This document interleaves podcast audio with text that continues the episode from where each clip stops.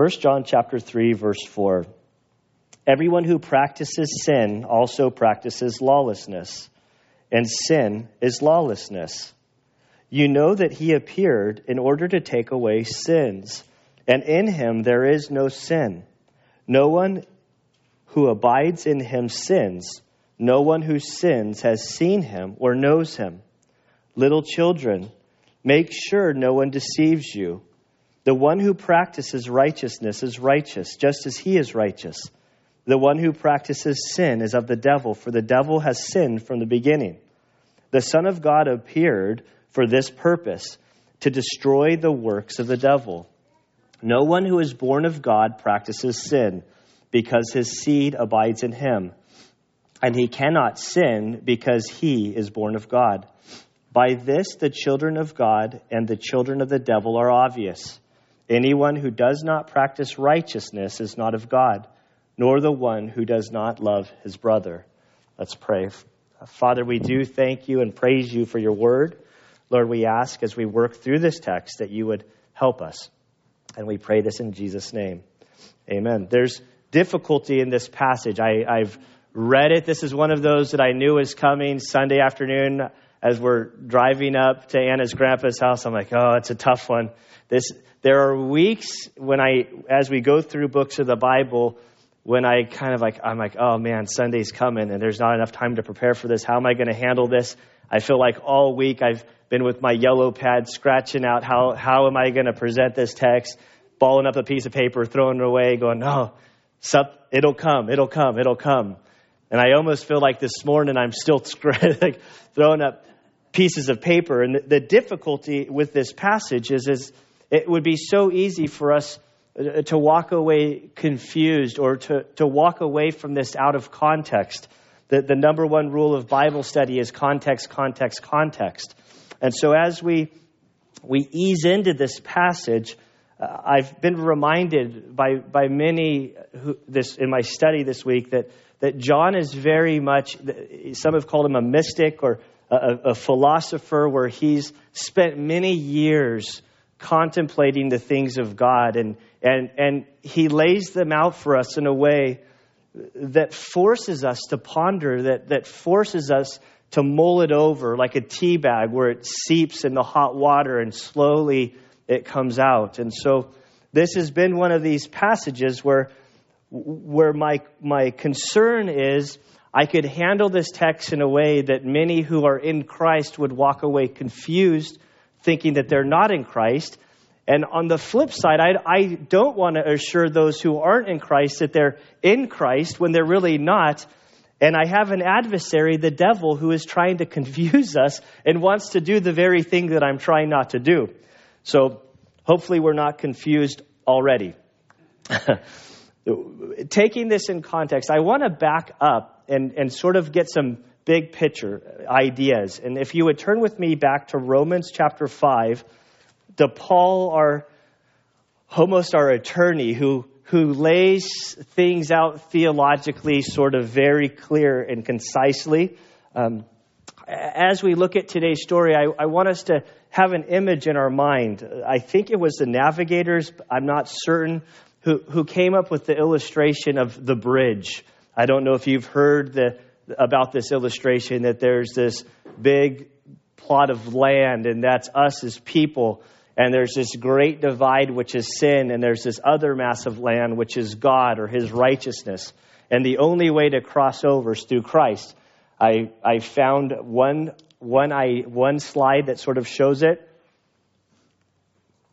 I sort of want this to be seared in our mind and to, to think through this picture. So here is man, the great divide, man's problem, our separation, this, this sin that we're born into. We'll see that religion falls short of getting across, philosophy falls short, good works fall short. There are, there are many things that we try to do in our humanity to cross over that don't cut it. The only thing that bridges the gap is the cross. And so we can, you can go back to the previous slide. And in Romans chapter 5, uh, I, I would love to just spend the whole time here, then kind of gloss over, but I can't do that.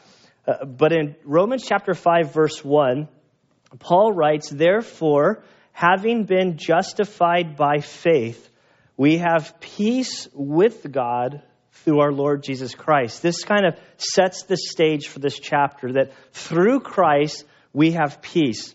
Before we had Christ, we were at war with God because of our sin. We were against Him. Easing down verse 9, he says again, much more than having now been justified by His blood, we shall be saved from the wrath of God through Him. And so, this idea of justification, which I'll look at at the very end of Romans 5, that that our that God's wrath was due us because of our sin. He is holy. Uh, we fail to comprehend how holy God is.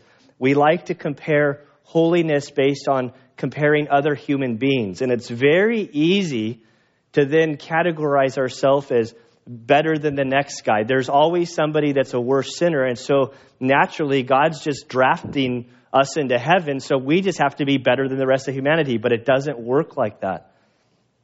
Coming down to verse 12, which is where I really want to uh, uh, just, just um, to begin, the big picture. Everything goes back to Genesis. Genesis is one of the most important the books in the Bible because it lays the framework of humanity, all of our understanding of sociology and how we as humans live and work and think, and it all kind of goes there that we have our understanding. In verse 12, we're told, therefore, just as through one man sin entered into the world, and death through sin, and so death spread to all men because all sin. The Bible makes it very clear that in Genesis chapter 3, after Adam and Eve sinned, that through their DNA, sin entered the world, that humanity changed. Death entered into the human picture. Death was not a part of the human picture prior to the fall of man. And so, this sin, this rebelling from God and what God desires from us, brought about death. We, we see verse 13 For until the law, sin was in the world, but sin is not imputed where there is no law, meaning that when Adam and Eve sinned, there was sin. Death began. There was no law. Moses hadn't come on scene and issued out the, the commandments of God. And we see from Scripture that all the law does is it basically allows our sin to be seen. It's sort of the, the filter by which sin is exposed. We see God's standard. Uh, you can try to keep the law, but all the law is going to do is to show you your failure. Verse 14 Nevertheless, even though when Adam and Eve sinned there was no law, death reigned from Adam to Moses, who gave the law even those who had not sinned in the likeness of the offense of Adam, who is a type who is to come. And so when we have that image, we have this sphere of, of death, of, of humanity. We can go to the next slide. I went back here. So in man, I would almost put Adam over here and over the other box instead of God, Christ. And so as sin entered all of mankind from Adam to us. When you're born, you're born into this body of sin, that separation from God by DNA. This is the very bad news. We are separated from God. We have no fellowship with God. Then we get to verse 15, the good news. But the free gift is not like the transgression. For if by the transgression of one many died, much more did the grace of God and the gift by the grace of the one man, Jesus Christ, abound to many. The gift is not like that which came through the one who sinned, for the one for on the one hand the judgment arose from one transgression resulting in condemnation, but on the other hand the free gift arose from many transgressions resulting in justification. There's that word again.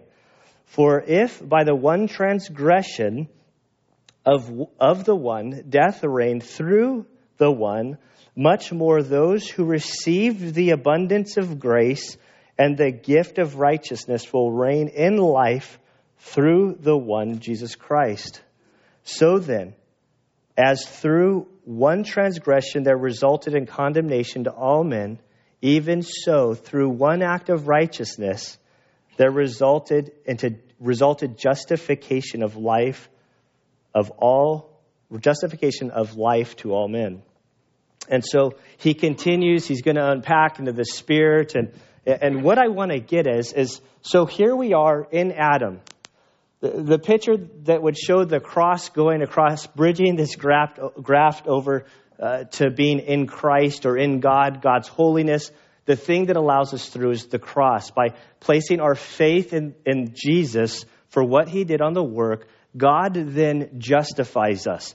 Justification is where God speaks to the sinner and says, You are now justified positionally in Christ. When I look at you, you've been placed into the body of Christ. I see Christ's righteousness in you.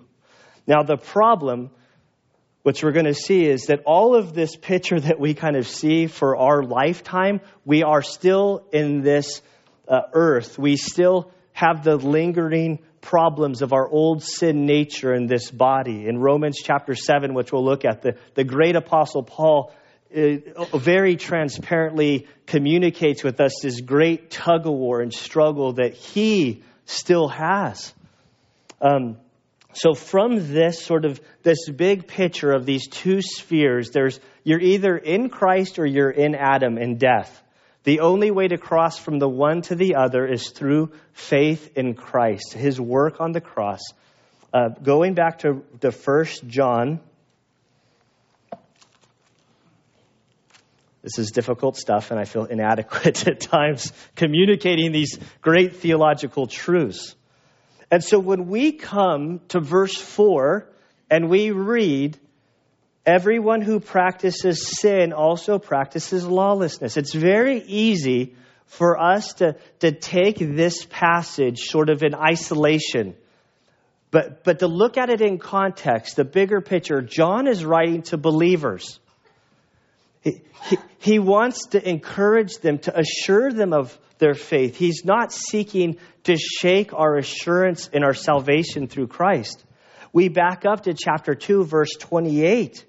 And his heart, he says, now little children, abide in him. This, this, this long, um, what was it? Uh, Peterson's book, A Long Obedience in the Same Direction, sort of describing obedience, that we walk with Christ, that we're not perfect. We want to abide with him so that when he appears, we won't shrink away in shame, but we can just literally leap into his arms because we're walking with him. He goes all the way through down to verse 3 where we ended. And verse 3, I think, is the key. He says, And everyone who has this hope, what is the hope? They've placed their faith in Christ, the one who came, the one who's going to come again. We long for his coming. Our hope is fixed on him, that's Christ. And as we look upon him and his righteousness, we purify ourselves because he's holy and we want to be like him. And so we look to that day. We, we grow, we walk in Christ just as he is pure. And then he contrasts it. It's almost, it's not like he's calling them the lawless ones, but he's painting this truth. And in today's passage, we see that John is combating this issue of Gnosticism where these people were coming into the church or they were born out of the church and they were saying things like, Your flesh and spirit are not connected. You can live your life however you want. Don't worry about sin in this body because this body can't affect the spirit. So go crazy in this body. And John's trying to tell them sin is serious. God doesn't take it lightly and faith in Christ should result in, in change. Now, go back to the previous slide so we can get the picture here. And he goes, so verse 4. So he just contrasted verse 3, and everyone who has this hope fixed on him purifies himself. There's the one group, those who are in Christ. Their hope is in Christ. They're longing for this day. They're purifying themselves. Then there's this other group, and every and everyone who practices sin also practices lawlessness. And sin is lawlessness.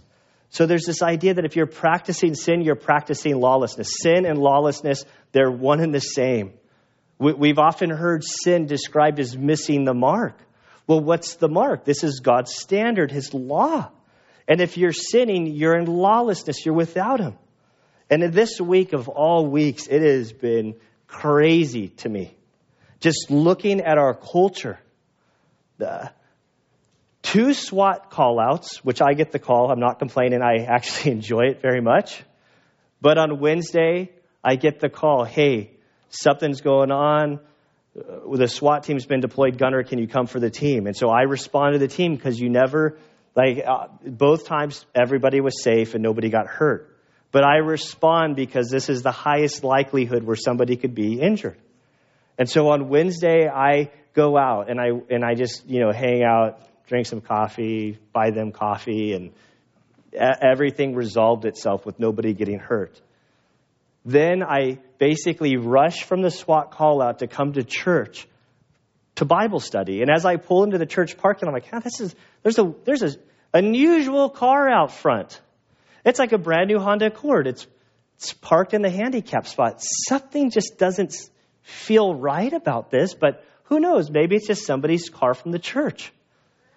But then what I always do is I call the sheriff non emergency line. I say, hey, can you just run the plates for me just to make sure that it's okay? Half the time they say, nope, it's, it's, it's fine. It's not stolen or anything. As soon as I ran the plates, they're like, it's stolen. We'll be there in like a few minutes. And, and I was like, oh man, what's going on with our world? And then, and then I go home the F Thursday, Thursday around 1030, I get a text from somebody in the SWAT team saying, hey, Looks like we have work tonight. Be here at 1 a.m. Oh, man. I mean, there's like the, oh, I don't want to stay up all night, but there's also that, all right, you know. And so then there's this SWAT call. It was in the news. A guy, the two guys attempted murder, and they needed to get this house for, uh, and, and so we go in there. And so this week, just looking at our culture of, of not culture, but looking at humanity and seeing sin and as I spend time with cops, the one thing I know that they all seem to say, they're like, man, we got job security because as long as there are people, I'm going to be here enforcing the laws because there's, there's just craziness. But I don't want us to start in our religious thinking, well, sin looks like that.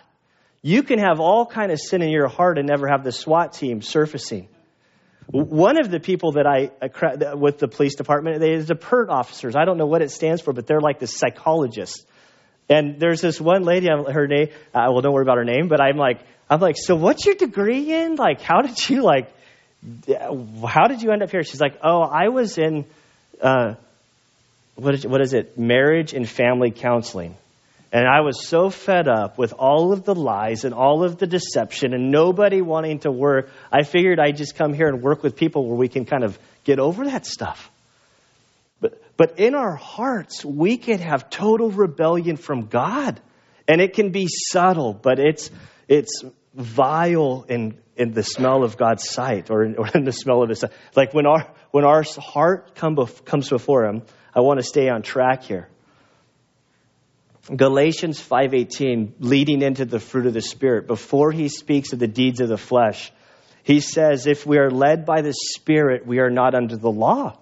Kind of painting this same picture. It's not saying that we're above the law but if you're leading your life and you're subdued by Christ or that you're walking in joy with him there's no human law that's going to restrict you from love, joy, peace, patience, kindness. I've not heard of one country that said, if you love one another, there's a $50 ticket for that. And if you're kind and patient, that's five years in the penitentiary. There, these are not, the fruit of the Spirit doesn't manifest itself in laws.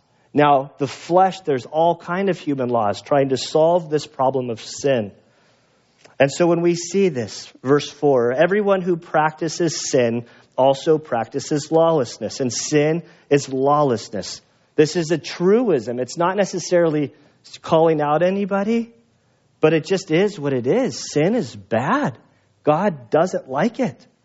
You know that He, that's Christ, appeared in order to take away sins, and in Him there is no sin.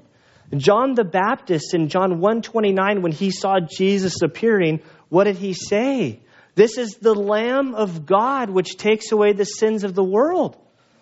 We lose this the depth of this meaning. This, this was a totally Jewish context. Those that were under the law, the 613 commandments of the Old Testament, realizing that as they were living their lives, they were falling short. And so they would make sacrifices. And as we see the sacrificial system in the Old Testament, all of this, all of this system was, was to show the sin within the heart and how vile our sin is before God, that atonement needed to be made for sin. Christ comes on scene, and John says, This is the perfect lamb with no stain, no blemish, free of sin, to make the perfect sacrifice for us to get rid of all sin. In 2 Corinthians chapter 5 verse 21, we read that he made him who knew no sin to be sin on our behalf so that we might become the righteousness of God in him. That, that, that Jesus imputes his righteousness to us through faith. But in all of this, we see God takes sin very seriously. And so should we. He said that he appeared, his coming, his first coming. He came to take away sin. No one who abides in him sins.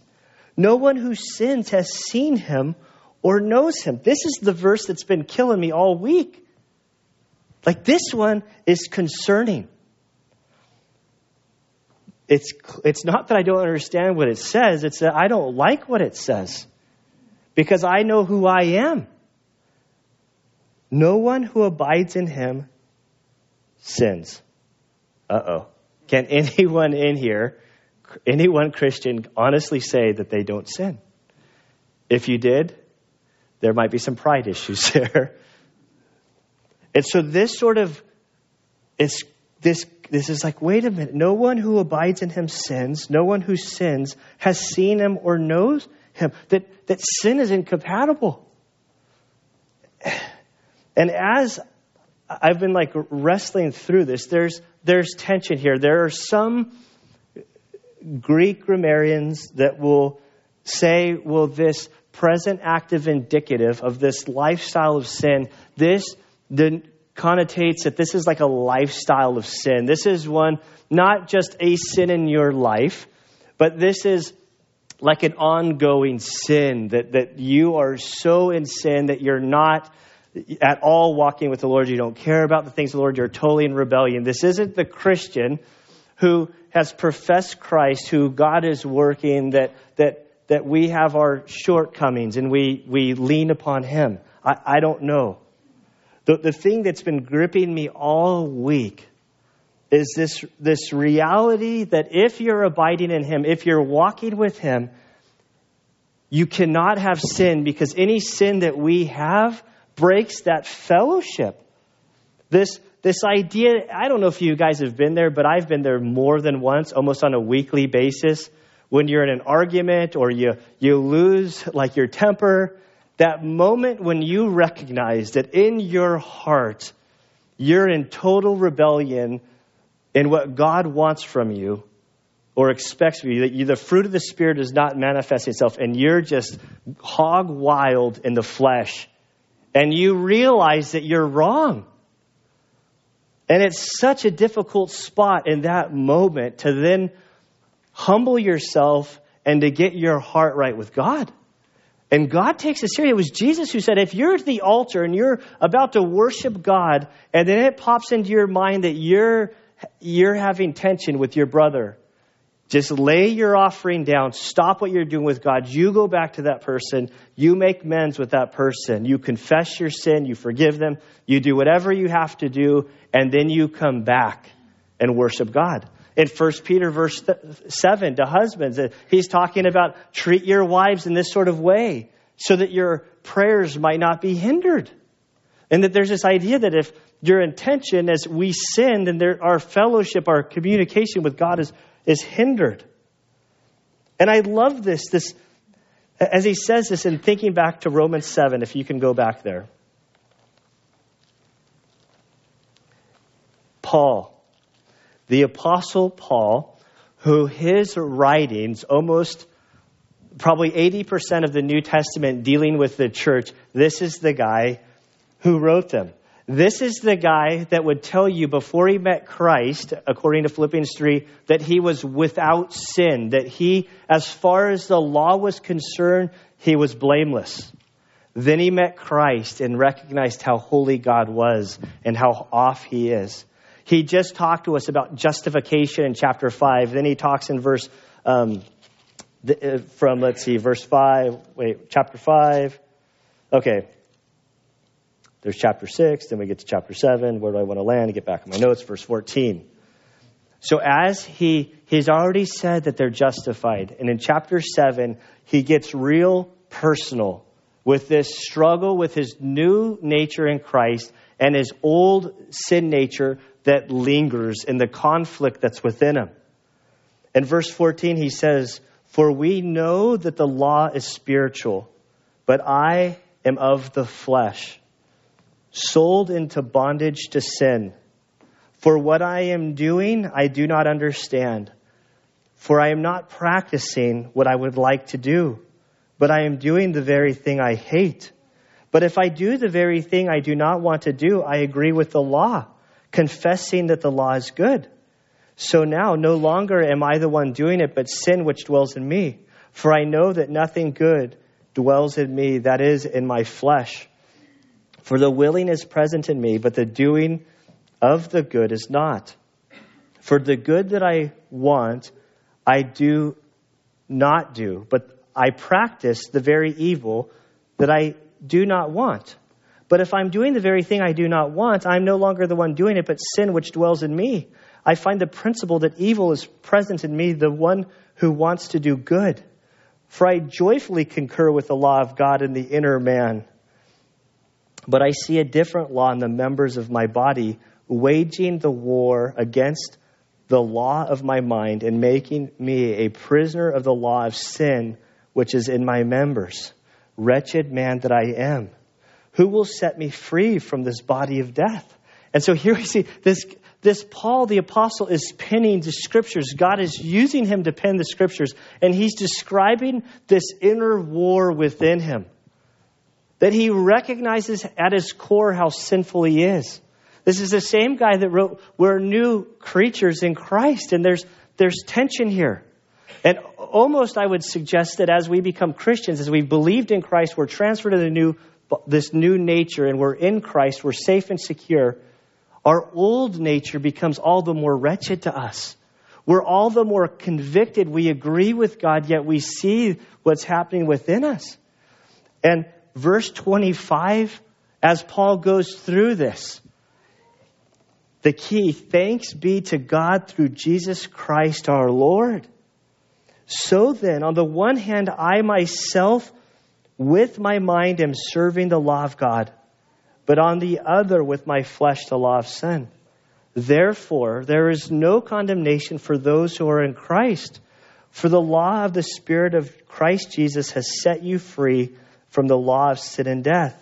And he goes on in chapter 8 to describe the Spirit's work in our life, which John's going to relate to this, this seed that's from the Lord that's doing this work. And I'm sure we're all utterly confused at this point. Laughter's bad. Nobody's saying, no, no, Gunner. We're clear as mud. But there's this tension. So as we come back, to 1 John and we look at this. No one who abides in him sins. No one who sins has seen him or knows him. there is a difference between the person who's never humbled himself before the law for the Lord, who's never uh, come to faith in Christ, who is in total rebellion openly against God, than the person the Christian who's humbled himself, recognized, oh, what a wretched man am I. I need Christ as my Savior. Where we receive Christ, we're told that we are sealed in the Spirit. But in this body, we, we have this dual nature, this, this struggle. And I think the key to understanding verse 6 in 1 John is going back up to verse 3. Because there's the person who's in this sin, this lawlessness, and they have no desire to, to walk with God. They don't think that what they're doing is wrong. But there's a difference that everyone who has this hope fixed on Him purifies himself. And just as he is pure, it's this action of purification that as we keep our eyes on Christ, as we look at Paul's life, even, and we see this man who went from saying, I'm blameless before God, I've, as far as the law is concerned, I'm blameless. Then, as you follow his writings, he goes from, I'm the least of all of the apostles, to I'm the least of all saints, to right before he dies, he says, I am the worst sinner of all. And it's not that he's like in this downward spiral. I believe that he has a greater understanding of God's holiness by the end of his life. And as we keep our eyes fixed on Christ, as we purify ourselves watching after him, it's like the one guy who said, you know, before I was a Christian, I knew I had big sins, but I didn't care about them. Then I became a Christian and God started dealing with the big sins, but then the little sins became big sins.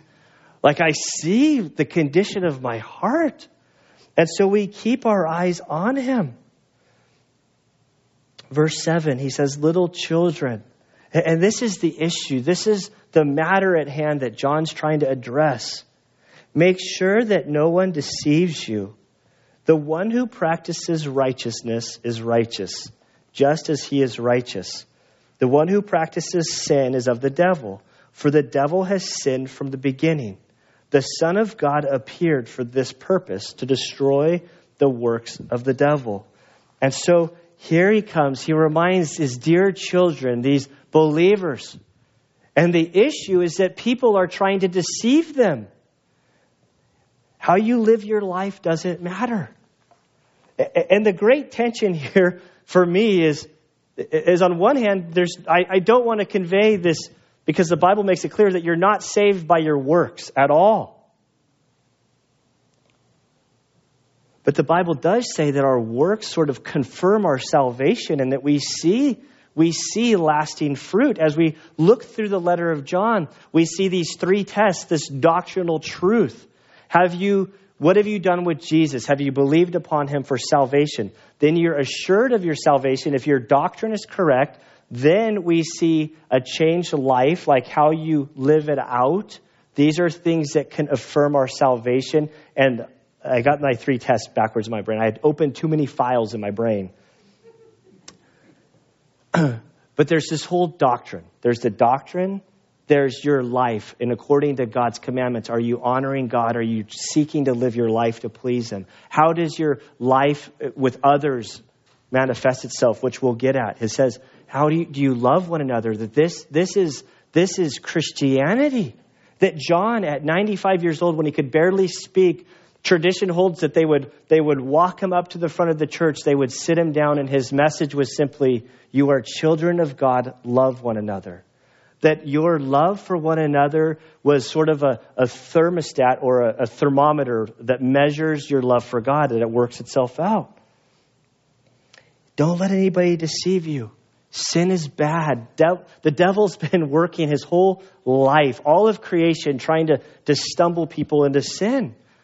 And, and we have this idea, especially as Halloween is approaching. Our culture, how do we envision Satan, the devil, this guy in a little red suit with a tail and horns on his head. The Bible describes Satan as one, the, the most beautiful angel that God created. I think that there's appeal.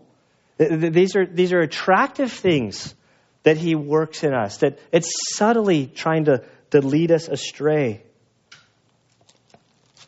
Verse 9 No one who is born of God, and this is the key, is we're born of God as we've come to Christ. We've received the Spirit.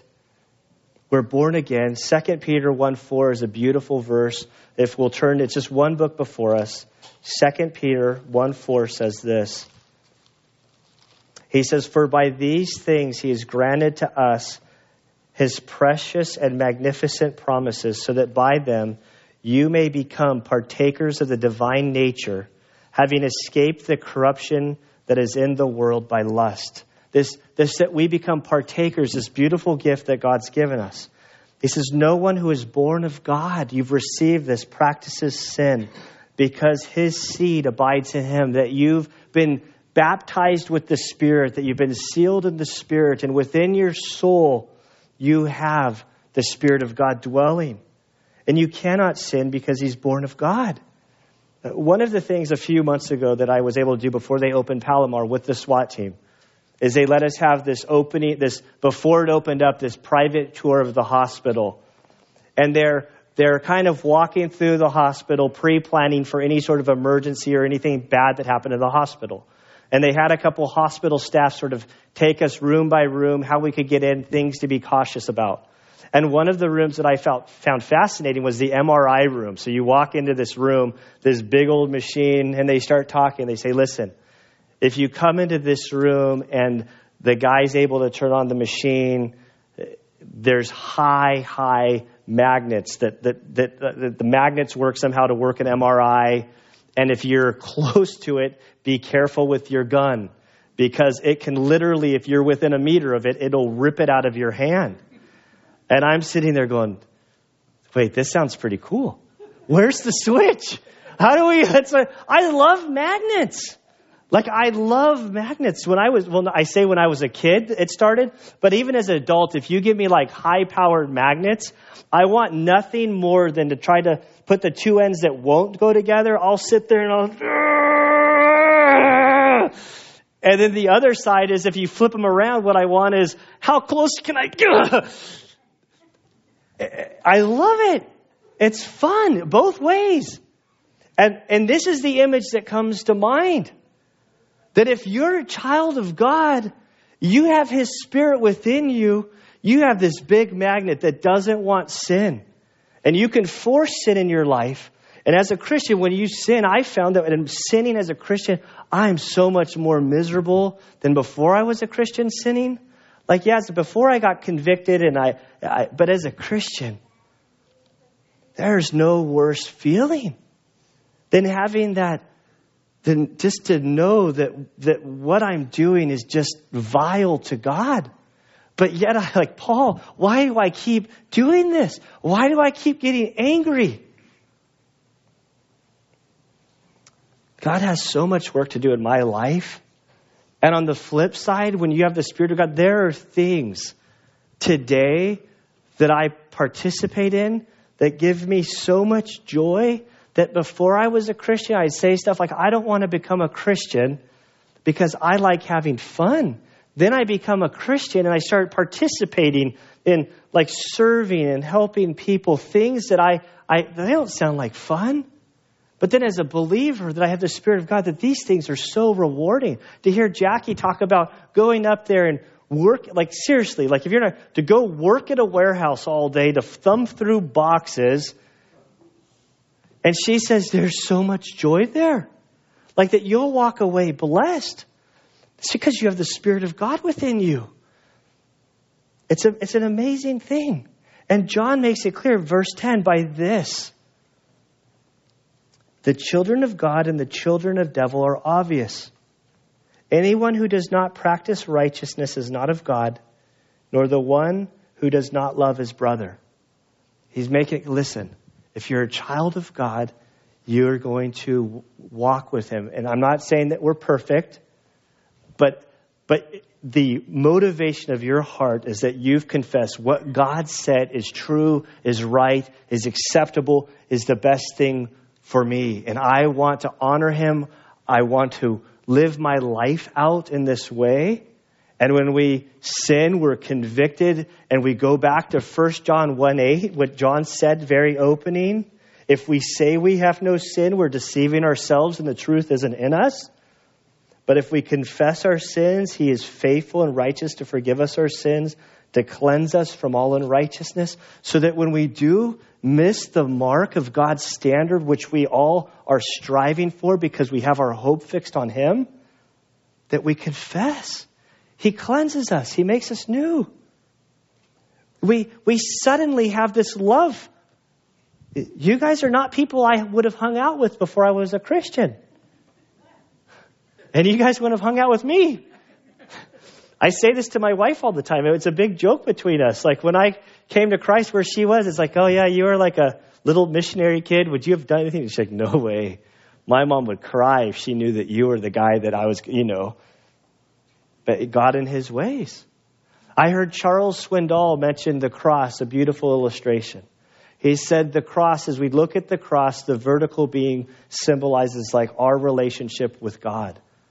That as we look at the vertical beam, we're reminded that it's through Christ that we have peace with God, and the horizontal beam is the resulting factor that once we have peace with God, then we can have peace with humanity and we can love one another. That I would rather be with you guys and like you guys are close closer to me than many of my family members, and, this is all through Christ changing my life. And when I look at this passage,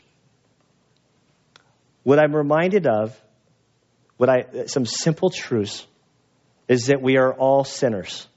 Every single person in the world is a sinner. Some of us are saved sinners, and some of us are lost sinners. But, but for those of us, let me not get ahead of myself because this is second part. We're all sinners, some saved, some lost. We know that Satan is real, and Satan wants nothing more than to confuse sinners. To the saved sinner, what he wants you to do is to walk away feeling like you're not saved, to, to shake you of your security in Christ. The doctrine of eternal security is so important for us to get a grasp on. There are many churches and denominations out there that say you can't have assurance of your salvation. This whole letter of John, 1 John 5:13, we know that his purpose is to assure us that we may have salvation. Our salvation is bound in the work of Christ alone. If you've believed upon Christ, you've received the Spirit, you're secure.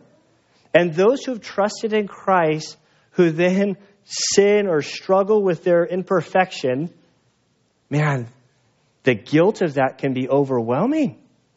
I, I, some of the unpardonable sin of, oh, I blasphemed the Holy Spirit 15 years ago. Every time I talk to a person, I'm like, if you're like losing sleep at night because before you were a Christian, you told God something about him, like the way you're feeling right now is assurance that you have the Spirit of God within you. And if you're not a saved, if you're a lost sinner, Satan wants nothing more to, than to assure you that you're good enough. Oh, you're, you've done more good than bad. Certainly, when God looks over the landscape of humanity, you're in the top 50%. And the top half are all going to heaven, so you're good. There's assurance there. And when I look at this whole thing, I've said this over again, where I want each of us to end up is verse 3 and everyone who has this hope fixed on him. If you haven't come to trust in Christ, he's our only hope. Your good works, religion, philosophy, these things are not going to give you peace. For those of us who have trusted in Christ, we need to keep our eyes on him. He could come back at any moment. We're longing for his return where he's going to take this body, as he says in verse 2. We don't know what it will be, but we know that when he appears, we will be like him because we will see him just as he is. So when he comes back, we're going to get our new bodies. I can't even imagine being in a body that there is no sin, no stain, no ring. That, that, that the idea of repentance is gone from you because you have nothing to repent, because we're in his presence. And so we long for that day. We purify ourselves getting ready. When we sin, we confess. I hope this made a little bit of sense because I, I know it's, it's something we need to struggle through, wrestle with, pray about. And Father, we come to you, and I, I look at this passage and I, I feel, Lord, uh, less than able to communicate the truths that are here. And Father, one thing we know is that in Christ we have assurance. We thank you that because of Christ's work on the cross and our faith in Him, Lord, that we are transformed, that we're placed into the body of Christ, taken out of this body of Adam. Lord, that you've justified us, that you've spoken justification into our lives through him. Father, we pray that as we live our lives, as we live in this world that's so sin stained. Father, that you would help us to keep our eyes on you. Father, help us to stay close to you through the, the reading of your word, through praying, through fellowshipping with one another. May we encourage one another to keep our eyes on you. And Father, as we look out amongst this world, Father, give us humble hearts, Lord.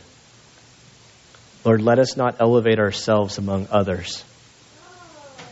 We're all sinners. For those of us, for those who are lost, Lord, we pray that you would give us your eyes, give us your heart, that we would be willing to go out to share the good news with them, to, to bridge relationships, Lord, that, that the life of Christ could be manifested in our lives to them. We love you, Lord, and we pray this in Christ's good name. Amen.